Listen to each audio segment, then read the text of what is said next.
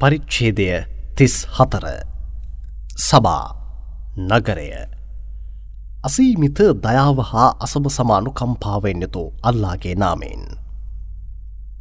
ප්‍රසංසා සියල්ල අල්ලාටම අයත්තය. අහස්හිද භූමිහිද ඇති සියල්ල ඔහුටම අයත්තය. මෙලොවදීද පරලොවදීද සිලු ප්‍රසංසා ඔහුටම අයත්තය. ඔහු ඉතාමත් ඥානවන්තයකු හා සියල්ල හොඳින් දන්නෙකු වශයෙන් සිටින්නේය. භූමියෙහි පතිතවන බීජයන් ආදී දෑද. ඉන් ඉකුත්වන ගස් කොලන් ආදී දෑද. අහසින් පහළවන දෑද. ඒ දෙසට නැගෙන දෑද ඔහු හොඳින් දන්නේය. ඔහු ඉතාමත් කරුණාවන්තයකු හා ඉතාමත් ක්ෂමා කරන්නෙකු වශයෙන් සිටින්නේය. එහෙත් ප්‍රතික්ෂේප කරන්නන් විනිශ්්‍යය දිනය අපට කිසිදාක පැමිණෙන්නේ නැතයයි පවසන්නාහ. නබී ඔබ මෙසේ පවසනු. එසේ නොව. මගේ දෙවියන් මත සත්තකින්ම නීත වශයෙන්ම එය ඔබ වෙත අනිවාර්යෙන්ම පැමිණෙන්නේය. ඔහු ගුප්ත දැය සියල්ල දන්නෙකි. ඔහු නොදැනුවත්ව අහස්සෙ හෝ භූමී හෝ ඇති දැයින් එක් අනුප්‍රමාණයක් හෝ බේරී යන්නේ නැත.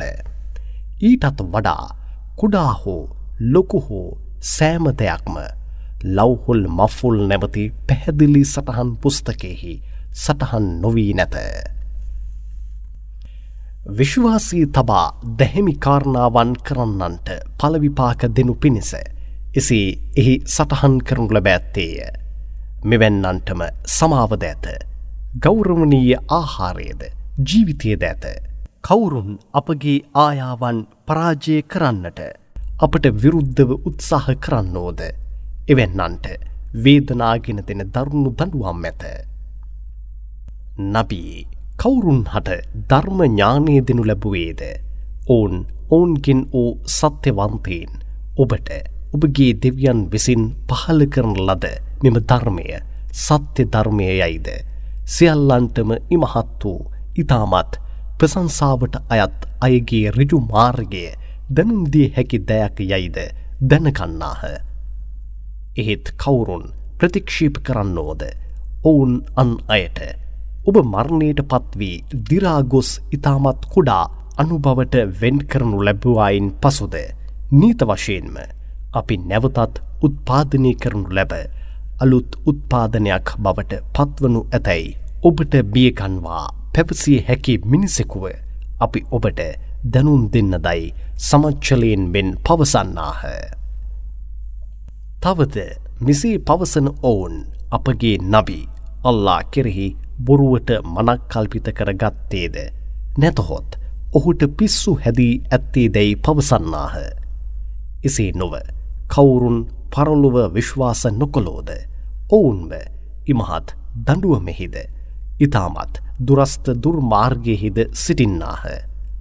අහස්හිද භූමිහිද ඔවුන්ට ඉදිරියෙන්ද පසුපසින්ද ඇති දැය ඔවුන් අවධානය කර බැලුවේ නැද්ද. අපි කැමති ඕහොත් ඔවුන්ව භූමියෙහි ගිලගෙන සිරකර ගන්නට සලස්වන්නෙමෝ. නැතහොත් අහසින් කැබැල්ලක් ඔවුන් මත වීසි කර ඔවුන්ව විනාශ කර දමන්නෙමෝ.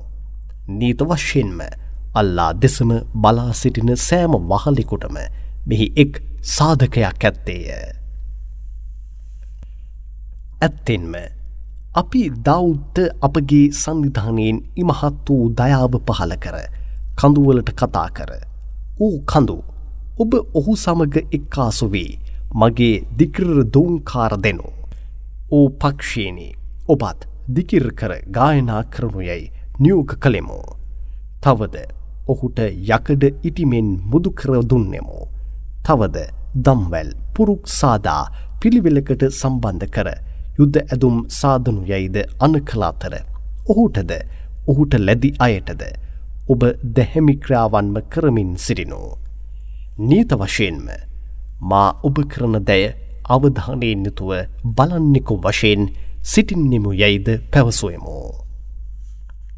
තවද සුලීමාන්ට සුළඟ වසඟ කරදුන්නෙමු. එහි උදේ ගමන මාසේක දුරක්ද.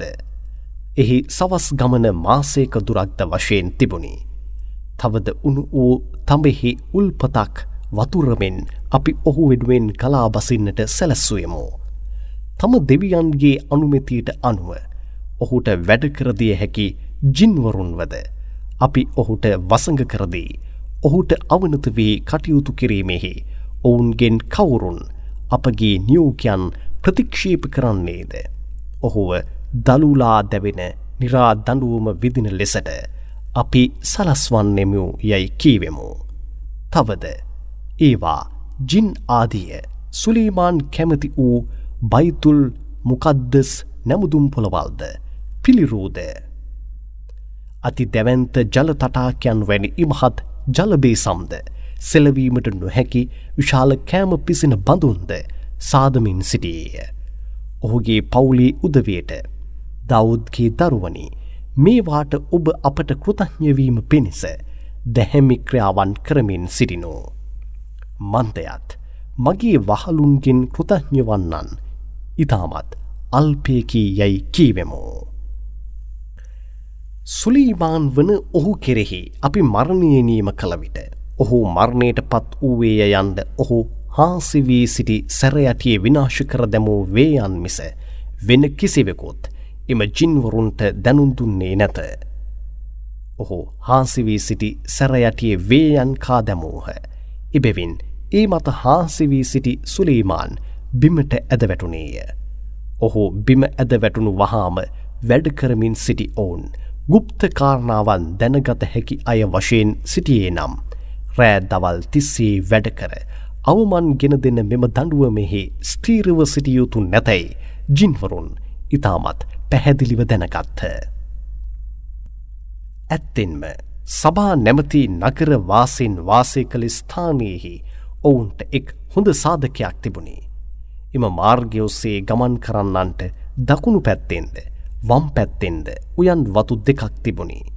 මේවා මගින් ඔබගේ දෙවියන් ඔබට පහළ කරන ලද වරප්‍රසාදයන්ගෙන් අනුභව කරමින් ඔහුට කෘතඥද වෙමින් සිටිනු. මෙලොවදී සෞභාග්‍යමත් නගරද පරලොවදී ඉතාමක් ක්ෂමාවෙන් පිරි දෙවියන්ද ඔබට ඇත යයිද කියන ලදී. එහෙත් ඔවුන් අපගේ නියෝකයන් ප්‍රතික්ෂේප කර පාපයන්හි ගැලී සිටියහ. ඉපවින් ඔවුන් මආරිෆ්හි ඉදිකරන ලද ඉමහත් වූ අරිම් නැමති බැම්ම බිඳිය හැකි විශාල ජලගැල්ම ඔවුන් කෙරෙහි යැව්වෙමු.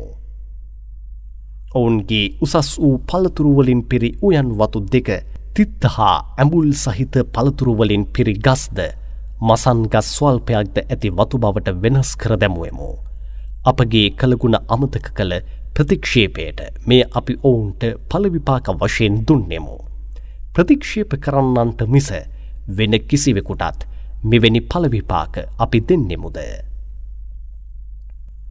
ඔවුන්ටද ඔවුන්ගේ රටටද අපි දයාව පහල කළ සිරියාවෙහි ඇති සස්ශ්‍රීක නගරයන්ටද ඒ අතර පහසුවෙන් දැකගත හැකි බොහොමයක් නගරයන්ද ඇතිකර ඒවායෙහි මාර්ගයන්ද නිර්මාණය කර රෑදවාලේ ඕනෑම වේලාවක බිය නොමැත්තන් වශයෙන් එහි ගමන් කරනු යැයි පවසා ඇත්තෙමු.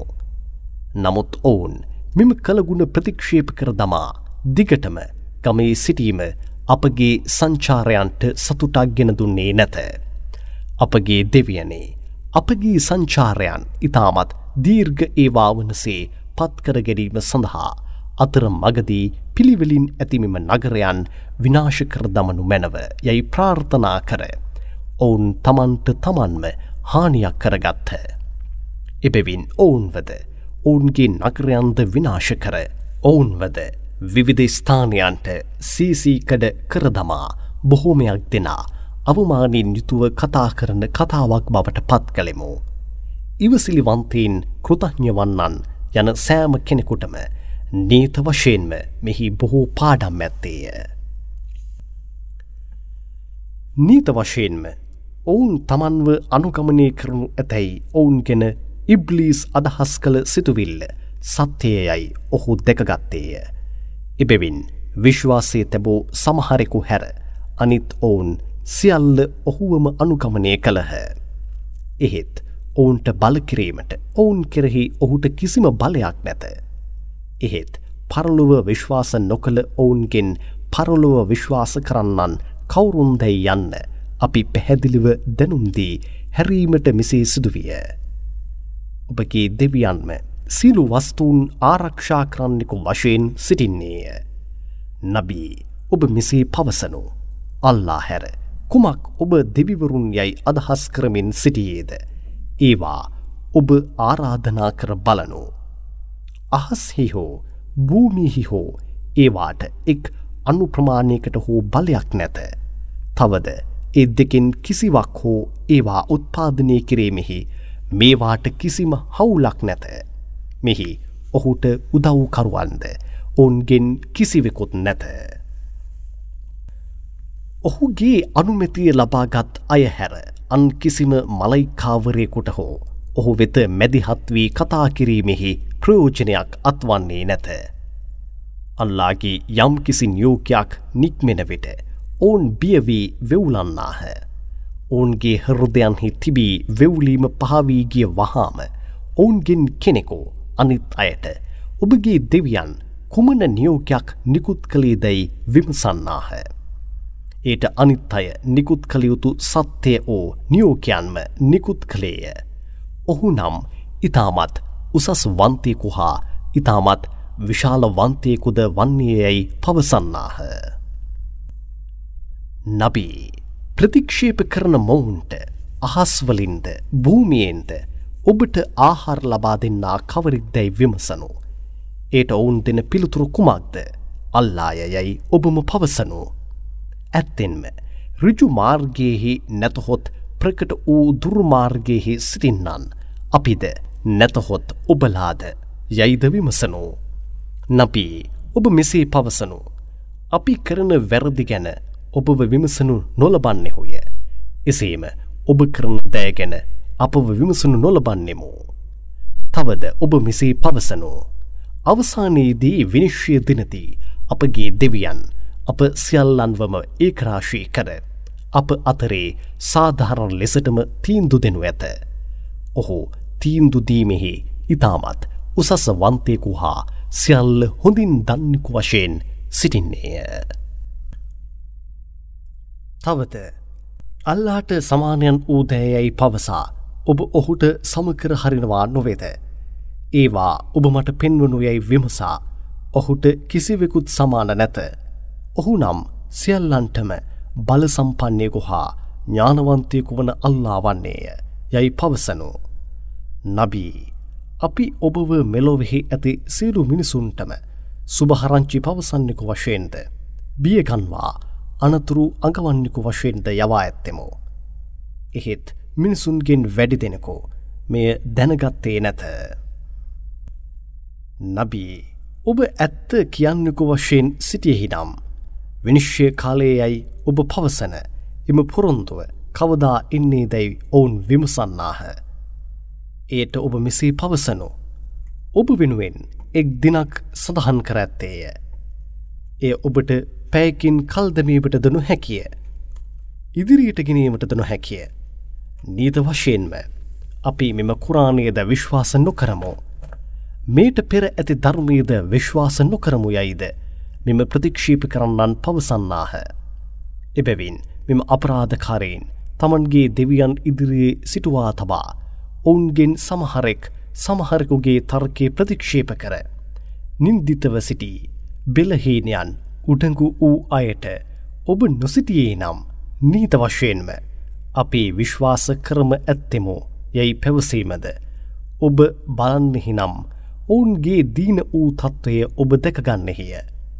එයට ඔවුන්ගෙන් උඩඟුවී සිටියවුන් බෙලහීනව සිටියවුන්ට ඔබ වෙත රජු මාර්ගය පැමිණි පසු ඔබ එහි නොගොස් අපිද ඔබව එයින් වලක්වා ගත්තේ. එසේ නොව ඔබම එහි නොගොස් වැරදිකරුවන් බවට පත් වූවිහු යැයි පවසන්නාහ. එයට බෙලහීනයන් වශයෙන් සිටියවුන් උඩගුවී සිටි සිටියවුන්ට කිමෙක්ද අපි අල්ලාව ප්‍රතික්ෂීප කර දමා ඔහුට සමානයන් තබනමෙන් ඔබ අපව පොළොවෝමෙන් රෑ දවල් තිස්සේ කුමන්ත්‍රණ කළේ නැද්දැයි පවසන්නාහ.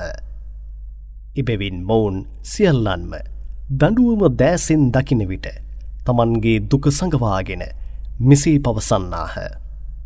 නමුත් ප්‍රතික්ෂේප කරන්නන්ගේ බෙල්ලෙහි අපි විලංගු දමන්නෙමෝ. මොවුන් කරමින් තිබූ නපුරු ක්‍රියාවන්ට සරිලන පලවිපාක මිස වෙන කිසිවක් දෙනු ලබන්නෙහුද.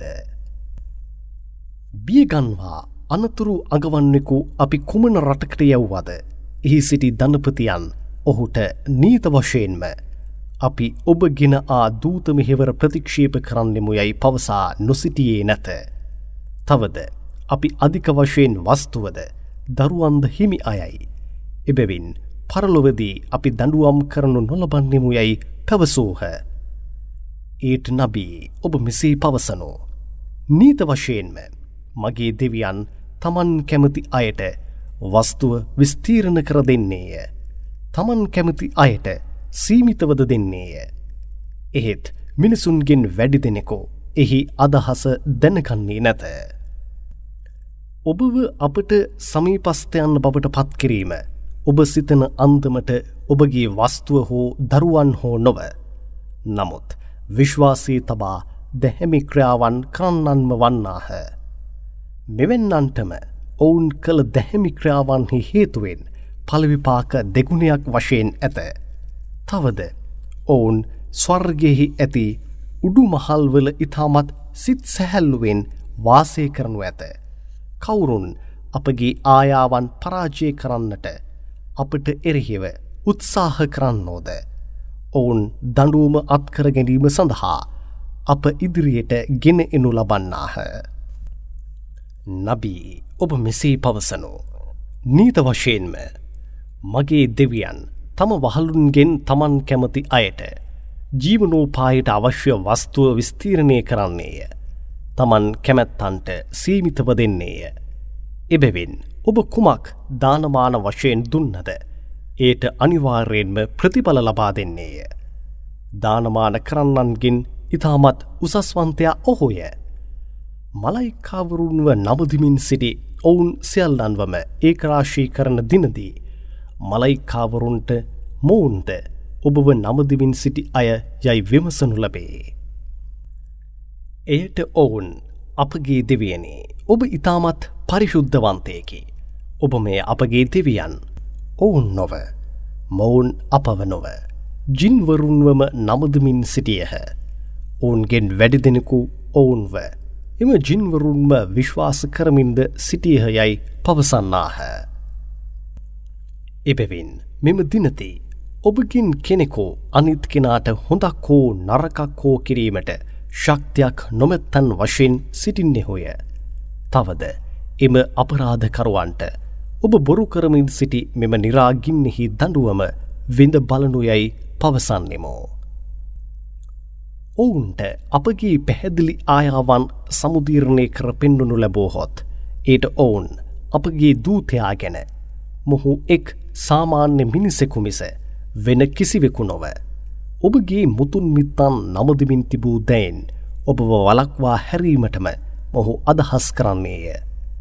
ඔහු පවසන මෙය නිකම්ම නිකම් ප්‍රබන්ධ කතාවක් මිස වෙන කිසිවක් නොවයයි පවසන්නාහ.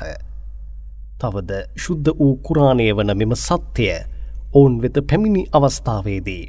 මෙය ප්‍රකට සූනියමක් මිස වෙන කිසිවක් නොවයයිද මෙම ප්‍රතික්ෂීප කරන්නන් පවසන්නාහ.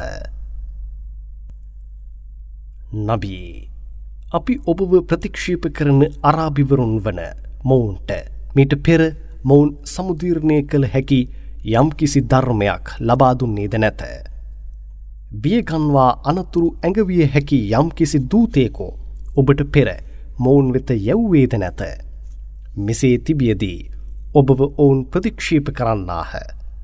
මොවුන්ට පෙර සිටි අරාභිවරුන් නොවන අයද ඔවුන් වෙත යවනු ලැබූ අයගේ දූතයින්ව මේ අන්දමටම බොරු කළහ.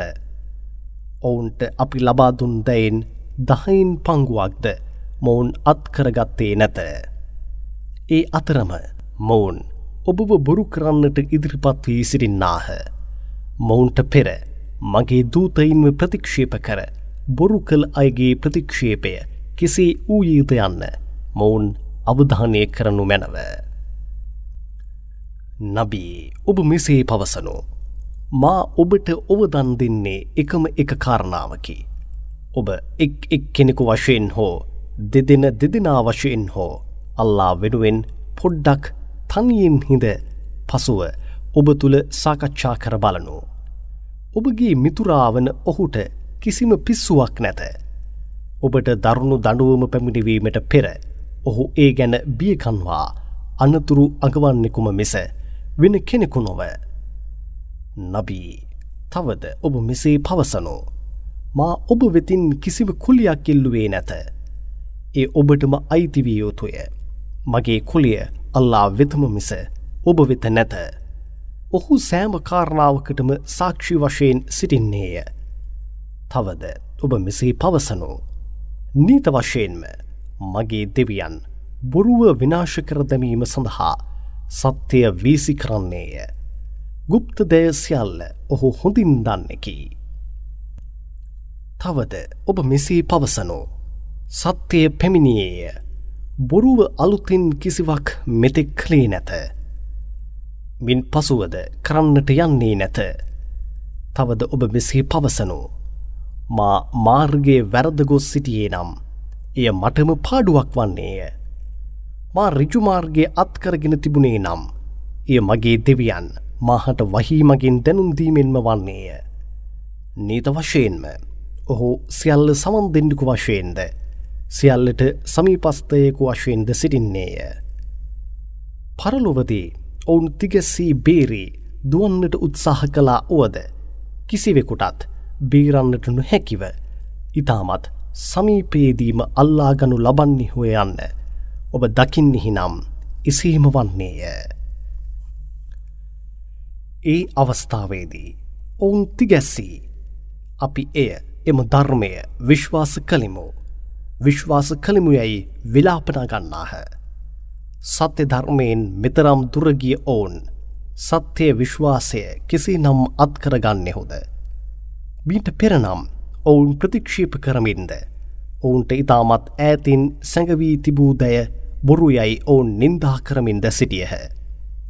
ඔවුන්ටද ඔවුන් කැමති දෑටද අතරේ බාධකයක් ඇතිවනු ඇත.